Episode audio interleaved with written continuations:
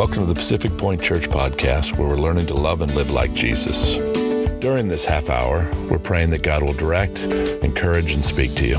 If you would like to partner with Pacific Point Church and our church plants, you can download the Pacific Point Church app at the App Store or visit us at pacificpointchurch.com/give. At that same site, you can also watch and listen to previous sermons, read follow-up blog posts and extended notes, and even connect with Pacific Point Church on social media. We hope you're encouraged by today's message. Gosh, I thought everybody would be barbecuing or something else today. You wouldn't be here, but it's so good to have everybody here.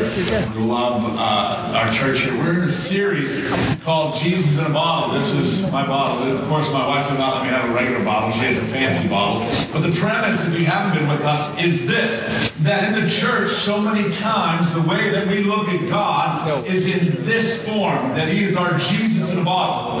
And that when we need something, we just rub the bottle, and all of a sudden, poof, Jesus comes out and he solves all of our problems. We have deified, we have we have made this, this Jesus into this image that looks more like us than it does Jesus. So we are preaching through this series about Jesus the bottle and what that looks like.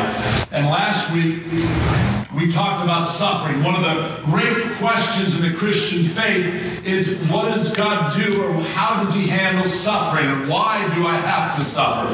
And we kind of tackled that last week, but there's so much more attached to it that I wanted to come back around and, and, and tackle uh, the second part of it this week, which is really Jesus in and then suffering, sovereignty, and the will of God. How is the will of God tied into this thing called suffering?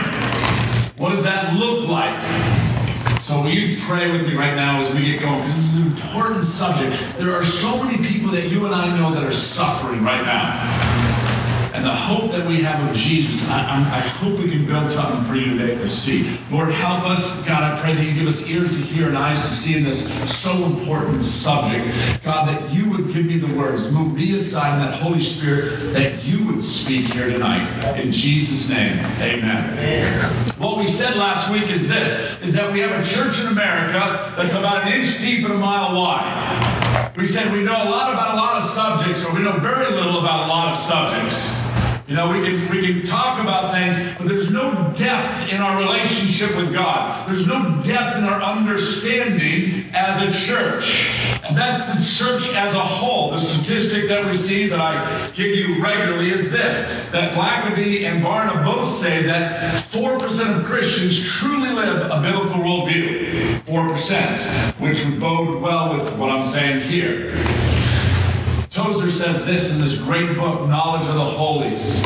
Of the Holy. It says this What comes into our minds when we think about God is the most important thing about us. Hold on for a second, just kind of chew on it. What comes to, into our minds when we think about God is the most important thing about us. Why? He goes on and says this man's or women's spiritual history will positively demonstrate that no religion has ever been greater than its idea of God. Worship is pure or base as the worshiper entertains high or low thoughts of God. In other words, you can go no further than what you think of God. So when we talk about a church that is an inch deep, what we get is a bunch of Christians that have no theological sound doctrine to stand on. Therefore, they're tossed to and fro. Does anyone know what I'm talking about? None of you are that. Of course, everybody in here is on solid ground. This Jesus in a bottle of theology that we're talking about is this. When we just make up our own minds concerning what he is like, then we are just creating an idol in our heads. When, we have these thoughts of God that aren't true, we're making up our own Jesus. Depeche Mode, you guys know that song? Yeah. You know what's funny? We just, the band that was up here, they're all like, like 20 years old, and we asked them if they knew a band that was from that era, and they, it was, uh, who was it? A Cheap Trick. They didn't know who, does anybody know who Cheap Trick is? Of course you know who Cheap Trick is. Our band did not know who Cheap Trick was. They're, they're young, they're 20 years old. So Depeche Mode in that same area, era said this, this, they had this song, it said, my own personal Jesus, which is what we see today is this church that all these people, all of us, have our own personal Jesus. and we make up in our mind who Jesus is. And it's this false Jesus. It's this Jesus in that answers my questions, that when I demand, he has to answer what I'm asking. It's this Jesus that should solve all my problems because the reality is the world revolves around me. And this Jesus that I've made up in my mind is, is an idol. In actuality, the Jesus that we made up in our mind is you. You're your own Jesus. And this is the theology of Jesus in a model. So let's look at it from this point as we talk about suffering. What's God's will for my life? The big question that everybody has, time and time again, the first thing that I get when I talk to people is what's God's will for my life? What does it look like? What does God have for me? What's God's will for my life? God's revealed or uh, preceptive will is not hidden from us. You would think that, that, that it was hidden because very few of us know what it means to walk in the will of God. But not, uh, Micah 6 8 says this He has shown you, O mortal, what is good and what does the Lord require of you? To act justly and to love mercy and to walk humbly with your God. What's God's will in my life? To act justly, to love mercifully, and to walk with humility in God. What's God's will in my life? It's these things to speak truth in love, Ephesians 4. To repent, to actually have a life of repentance where we ask forgiveness for our sins. It's to keep the Ten Commandments, to walk in the Ten Commandments that God gives us, and to be of sober mind. Ephesians 5 says, Do not be drunk with wine, but be of sober mind. These are God's will for our life. On a bigger, and more personal scale, what's God's will? What's God's will? Psalm 139 says this Your eyes saw my unformed body. All the days ordained for me were written in a book before one of them came to be. You know what that says? That you matter. You know what that says? It says that I have purpose for you in your life. It says that you're not randomness, that you're not just flowing in the wind and whatever happens. It says this that God, in His infinite wisdom, picked you, and on February 19th, 1966, He said, John Blue will be born, and I have purpose and I have reason for him. Right. That each one of us that sits here has a purpose in life, and it's not randomness. And that God gives us these boundaries, and He says to, to, to think wisely. He says to walk in my commandments. He says to listen to what I have for you. And when we do that and walk in the fullness of who God has called us to be, things seem to go a little better. Right. They don't always go the way that you think they should go. Rub the bottle, rub the bottle. God did it the way I think it should be. But there's peace and hope that come with it. What's God's will for my life? That you walk in his righteousness. And as you start to discover who you are, you walk in the fullness of it. Message, the next time, the next message of Jesus in the Bible is going to be around that. Um, God's will for my life. I want to talk about God's will in a more specific, theological, foundational way because I think it's so important. It's this God's permissive will, the permissive will of God. And we'll look at Samson's life, the sovereign will of God, looking at Job's life his sovereignty and brokenness. And we'll look at John 9 and the blind man in that story. So this, you hear these terms like God's sovereignty. God is sovereign. You hear these terms like God's will. What does that really mean? What does that really look like? Let me give you some examples of what that looks like. The permissive will of God. We're going to talk about Samson. But J.I. Packer says this. Now listen, this is really interesting. The permissive will of God is that, that will which God does not decree to occur, nor is it his will, since it is not in accordance with his law. Listen to this. God's permissive will is his will to permit sin to occur. You ever wonder why sin, why God allows sin? Why doesn't he just shut it down? Free will. Free will. God is permissive in will and he allows sin to go. God allows man to rebel against him, and in this, God permits people to do such things as lie, steal, cheat, and a lot of things you guys do. Come on, seriously? Oh, you guys are so self-righteous. I don't good. Okay, the things that and Chris, okay, and this Chris too, I know. Uh, it is God. The permissive will of God allows you to step into those sins without Him stopping it. This is interesting. I want to look at the life of Samson. Because here's what happens with permissive sin, or permissive will of God. We give God too much credit. We give God way too much credit. Let me show you what, I mean. Judges 16, 23 through 25 says this. And this is Samson at the end of his life. It says, Our God has given Samson, our enemy, into our hand. And when the people saw him, they praised their God, for they said, Our God has given our enemy into our hand, the ravager of our country, who has killed many of us. And when their hearts were merry, they said, Call Samson, that he may entertain us. This is the end of Samson's life. Everything that he had gone through, this is where it culminates. It's this place that you and I walk in many times where everything seems to have gone wrong, where everything seems to have spiraled out of control, where everything seems like you, and you sit in this place and you go, Hey God, what is going on? Hey God, why is my life falling apart? Hey God, what is the deal here? It's this place that we give God too much credit. Give an example. I was sitting with a, a, a really good friend of mine, and we are having lunch. This is a couple years ago, and he says, uh, "I'm mad at God. I'm just mad at God." Has anybody ever said those words? I'm mad at God. I'm like, dude, what's up? Why are you mad at God? He's like, my marriage is terrible. My marriage sucks. It is terrible. I don't like her. She doesn't like me. I'm mad at God. I said, okay, well, hold on. Let's slow down here. I said, you're mad at God. Your marriage is terrible. I get it. Let's talk about your marriage. Said, how'd you meet your wife? He said, oh, well, she was working at this, this store, and, and I started talking to her, and I said, hey, you asked her on a date? Yeah, I asked her on a date, and I said, okay, that's, that's a good start. I said, well, um, why did you marry your wife?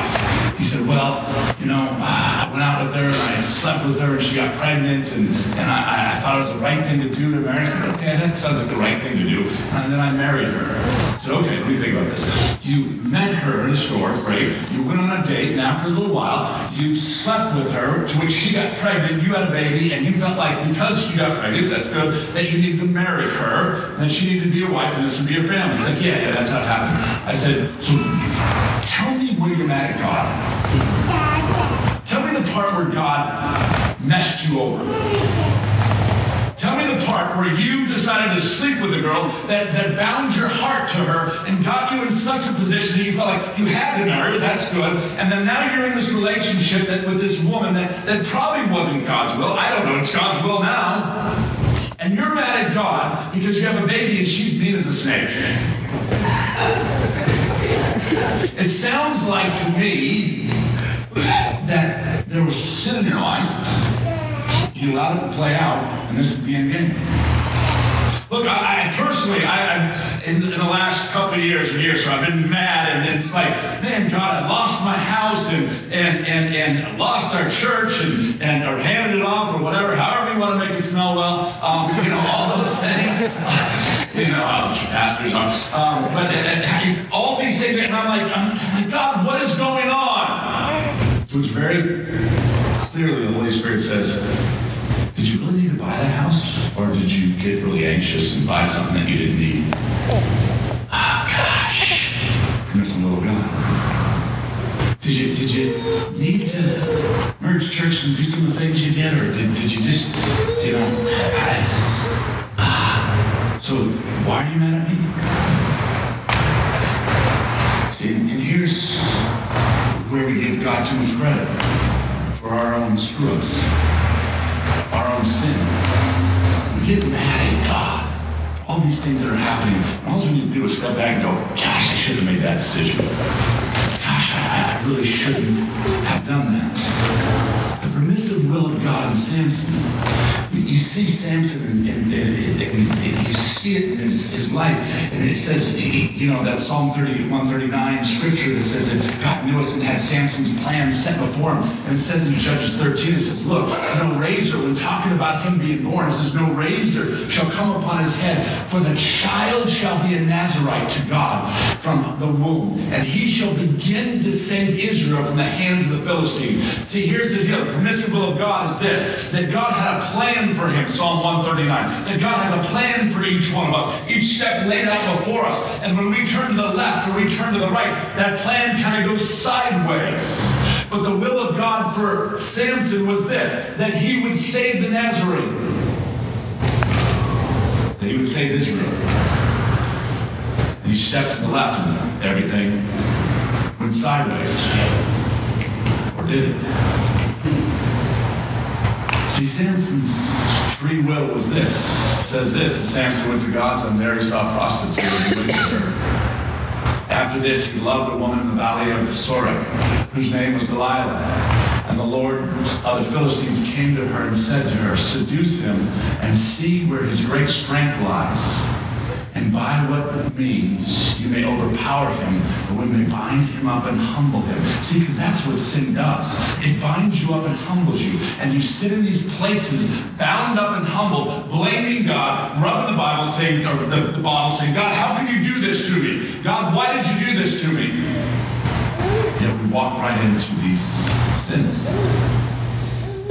so many times. Sins permissive will of God and the consequences of Samson's sins are this. And the Philistines seized him, gouged out his eyes, and took him to Gaza, binding him with bronze shackles. And they set him to girding grain in prison, to grinding grain in prison. Samson was not the man that God meant him to be at that point. But here's the thing I love about God is hope. Here's what I love about my God. Hope. Hope in God's permissive will.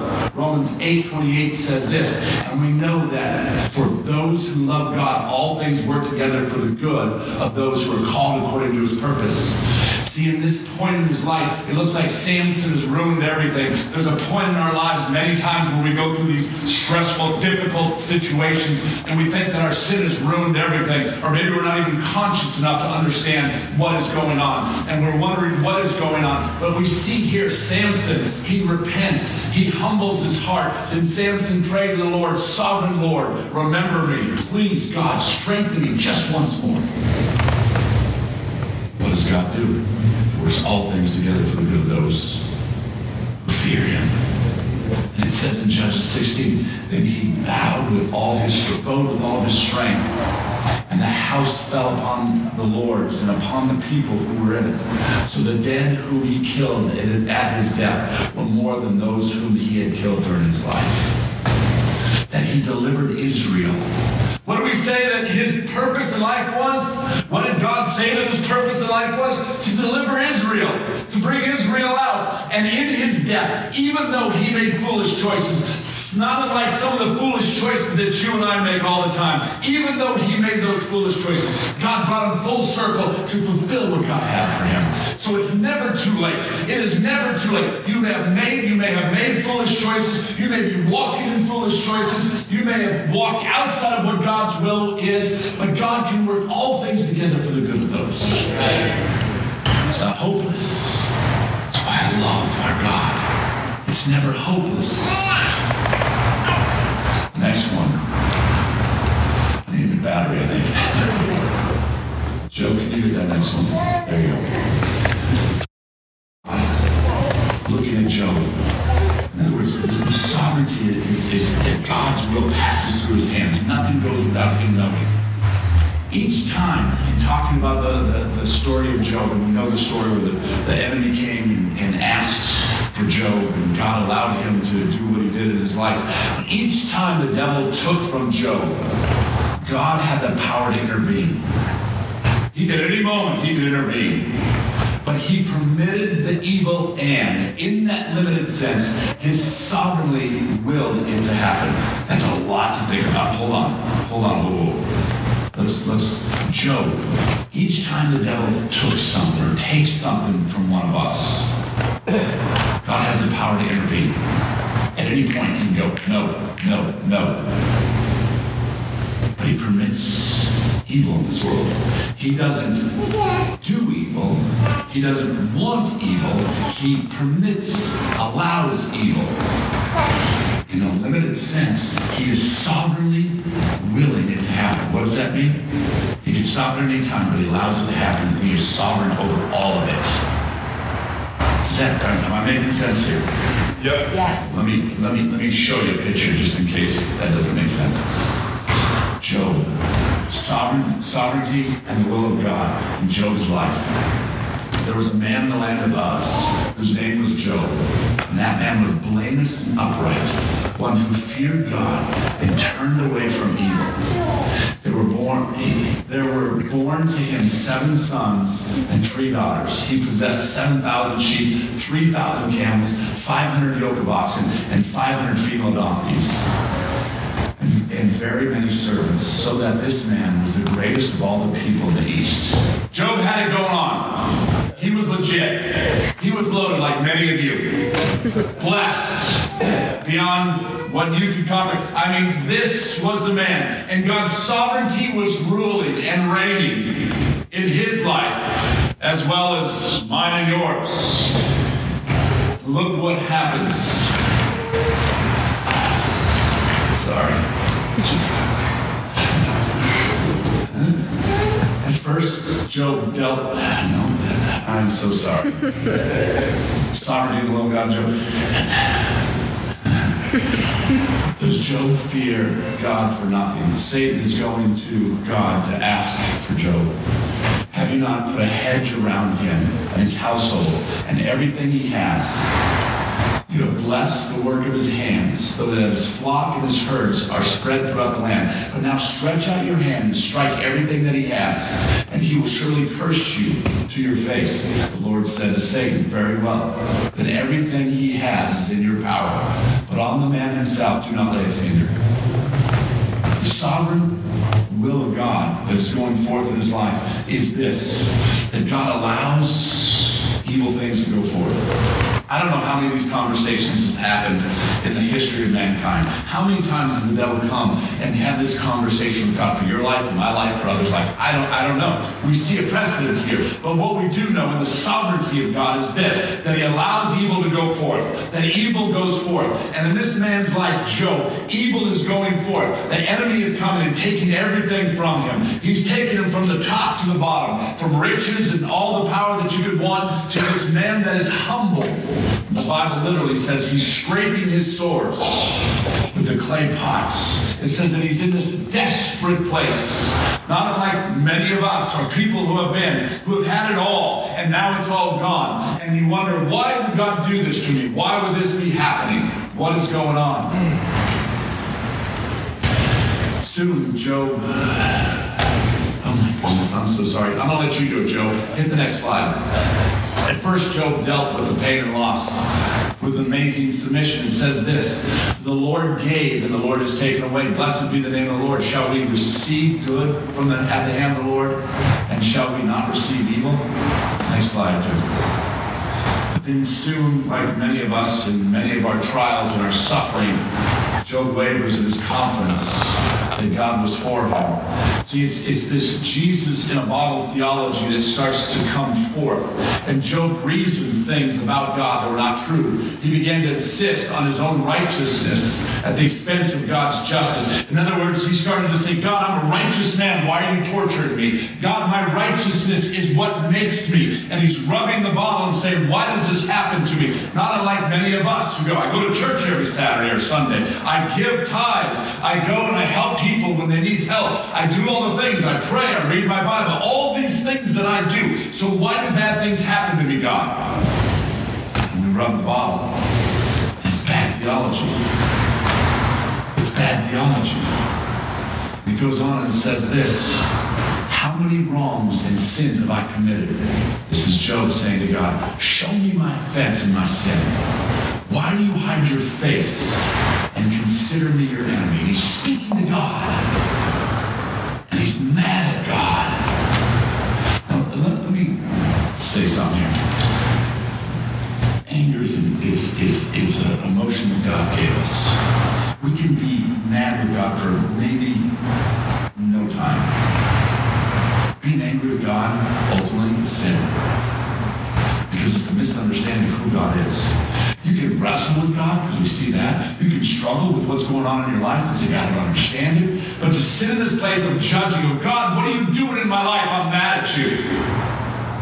It's a terrible understanding of who God is and who you are. To which Job finds out. God speaks to Job in his sovereignty in verse 38, or chapter 38 of Job. Says this, And the Lord spoke to Job out of the storm. He said, Who is this that obscures my plans with words without knowledge? Brace yourself like a man. I love that line. We've preached on that before. Brace yourself like a man. You think you're a man? Brace yourself because here it comes. This is God speaking to Job. I will question you and you shall answer me. Where were you when I laid the earth's foundation? Were you? Have, you ever thought about that when you're going in the middle of whatever you might be going through in life? Were you there when God set the foundation? Tell me if you understand who marked off its dimensions. Surely you know. Stretched a measuring line across it? On what were its footings set? Or who laid its cornerstone? While the morning stars sang together and all the angels shouted for joy, who shut up the seas behind the doors?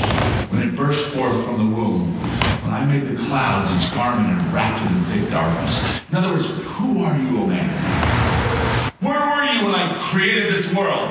Yet you have an understanding of your own suffering.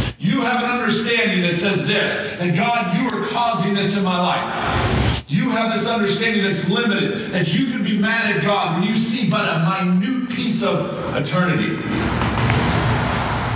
God just kind of puts Job in his place. Right. Says, who are you, man? Who are you? Job. Why did God allow Job to suffer?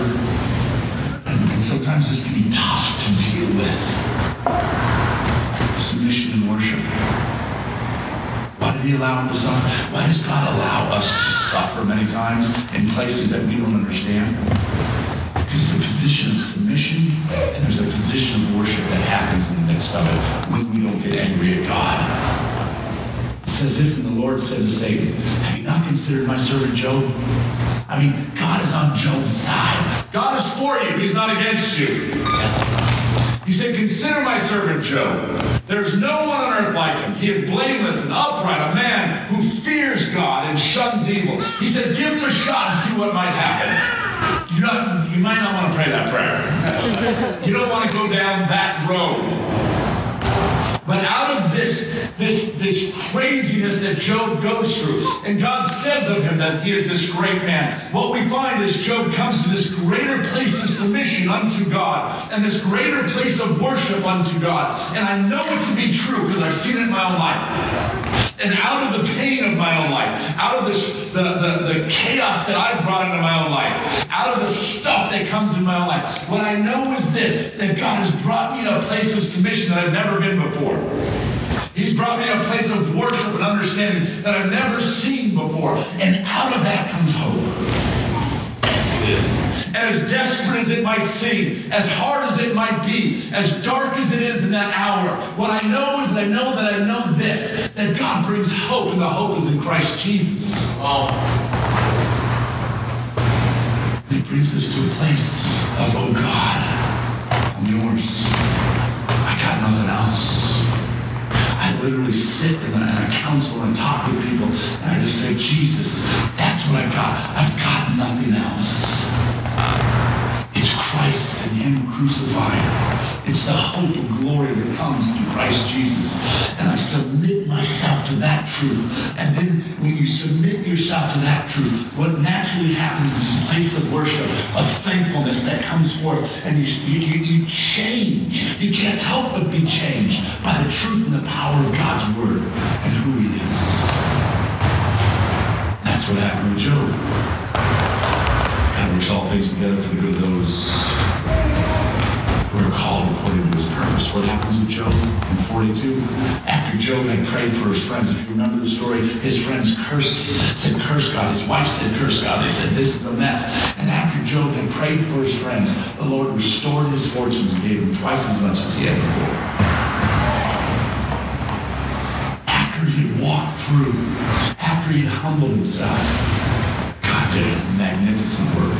I can't tell you that he's going to restore everything twice as good as it was before.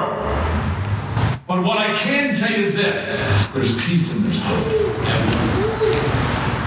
Last one, God's sovereignty and brokenness. God's sovereign in the brokenness of life and men and women. The blind man in John 9. And here's, here's what that means, the sovereignty of At any time, God has the power to intervene and heal this blind man in the story. Let me, let me rephrase this. At any time, God has the power to intervene and heal you of whatever disease or sickness you might have. But he permitted brokenness. And in that limited sense, again, he is sovereignly willed it to happen. Okay, you, you, don't, you can't walk away with these statements and not think. If you're not a thinker, if you don't wrestle with it, you can get really twisted up here and go, oh God, no, no, no, no, no, you don't understand. God in his infinite wisdom sovereignly allows the brokenness of this world to go forth. Here's what happened with this blind man. As he went along, Jesus, he saw blind men from birth. His disciples asked him, Rabbi, who sinned, this man or his parents? That's, that's bad theology back then. That's Jesus in a bottle theology back some 2,000 years ago. Uh, who sinned? Who did the wrong thing, Jesus? And he was born blind. Neither this man nor his parents sinned, Jesus said back to what we said last week. When Adam and Eve sinned against God, the world went from perfect state to an imperfect state, from not being broken to being broken. That brokenness includes addiction. That brokenness includes homosexuality. That brokenness uh, includes uh, a death. That brokenness includes disease. That brokenness includes in, in any one of those things. It's an imperfect state when man fell. And here's this blind man, blind from birth. Blind from birth. Why did God allow this man to suffer? It says really clearly in John 9. Neither this man nor his parents sinned, said Jesus. But this happened so that the works of God might be displayed in him. What does that even mean? It means this that in your hurt, in your pain, in your suffering, God wants to use it. He works all things together for the good of those who fear Him, who love Him. He wants to take what you are walking through, what I am walking through, the difficulties that we walk through, and He wants to take them and He wants to use them to bring hope to the hopeless. Amen. Because those who know Jesus in this way, this intimate way, in the midst of their suffering, have the ability to sit in peace. It doesn't mean that we don't weep. It doesn't mean that we don't feel the pain. It doesn't mean that there aren't hard days and good days. What it means is this we have hope. We have hope. It's not hopeless because Jesus is our hope. Why did God allow blind men to suffer? Man said, Lord, I believe. And he worshiped him. Jesus says, for judgment I have come into this world so that the blind will see and those who see will become blind. He's talking about a spiritual transformation here. He, the sight that he can see people with isn't what he's talking about, although that's great. He's talking about a blindness, a spiritual blindness, where you don't see what's going on in the spirit, where you don't see Jesus and his saving grace, where you're so hardened that you don't know who he is said, I have come the blind will see. Hope in the sovereignty of brokenness. It's this one thing I know, this blind man says. The one thing that I know is that I was blind and now I see. I was blind, but now I see. He's not talking about his natural eyes. He's talking about that he sees Jesus. That he sees the Savior that he knows who he is. It changed his life. God's will in my life, the permissive will of God, is this. When I sin, there are consequences. And God allows them in my life. It's a permissive will that God allows me in free will to make stupid decisions. The beauty is that he can redeem them. The sovereignty of the will of God. Job God is shown to be magnificent. In Job's life, when the enemy comes and takes, what we see is this. God's sovereign will is that God is glorified. That God is glorified. In sovereignty and brokenness, the blind man sees the glory of God. His life is changed forever. You see, because we have hope. I don't know what everybody's going through. I don't know what your neighbor's going through, your coworkers are going through, but I know this to be true. And we know that for those who love God, all things work together for good. It doesn't always look the way you want it to be. You can't sit over here and rub the ball and go, Jesus, I want this new car, and it's got to look just like this. Oh, Jesus, I want my wife, or Jesus, I want my husband to do this, this, or this. And we rub the bottle harder. Oh, Jesus, give me this job. Oh, Jesus, heal me. Oh, Jesus, oh, Jesus. We completely missed it. And it's a bad theology as opposed to, oh, God, have mercy. And knowing that this is true, that God works all things together, it's not going to look like you think it's going to look. But if God is God and I'm not, it's going to look the way it should look. His will. See, the sovereignty of God is in His will, is to restore everything. The heart of God from Genesis to Revelation is restoration, to restore, to restore you unto God, to restore your body unto what it's supposed to be, to restore your mind unto what God wanted to be, to restore a family, a father unto a son, a, a family unto one another. It's the restoration of this place. Because ultimately, and I was talking with Austin, and he said this, and I thought it was a great quote the king gets what the king wants. He's sovereign.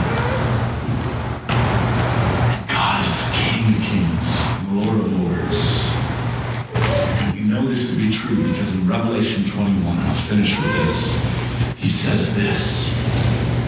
Then I saw a new heaven and a new earth. For the first heaven and the first earth had passed away, and there was no longer any sea. I saw the holy city, the new Jerusalem, coming down out of the heaven of God, prepared as a bride, beautifully dressed for her husband. And I heard a loud voice from the throne saying, Look, God's dwelling place is now among the people he will dwell with them, and they will be his people, and God himself will be with them and be their God. And he will wipe away every tear from their eyes, and there will be no more death or mourning or crying or pain. For the older things passed away. See, that's my hope.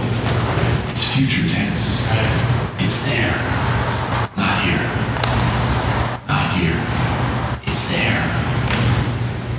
As we trust in God's sovereign will, whatever that might mean in our lives, as we trust in Him, the hope of Christ Jesus fills us. The peace of Christ Jesus fills us. And you and I are called to bring hope to the hopeless, to those who don't know. Thanks for listening to the Pacific Point Podcast. If you would like to partner with Pacific Point Church and our church plants, you can download the Pacific Point Church app at the App Store or visit us at pacificpointchurch.com slash give.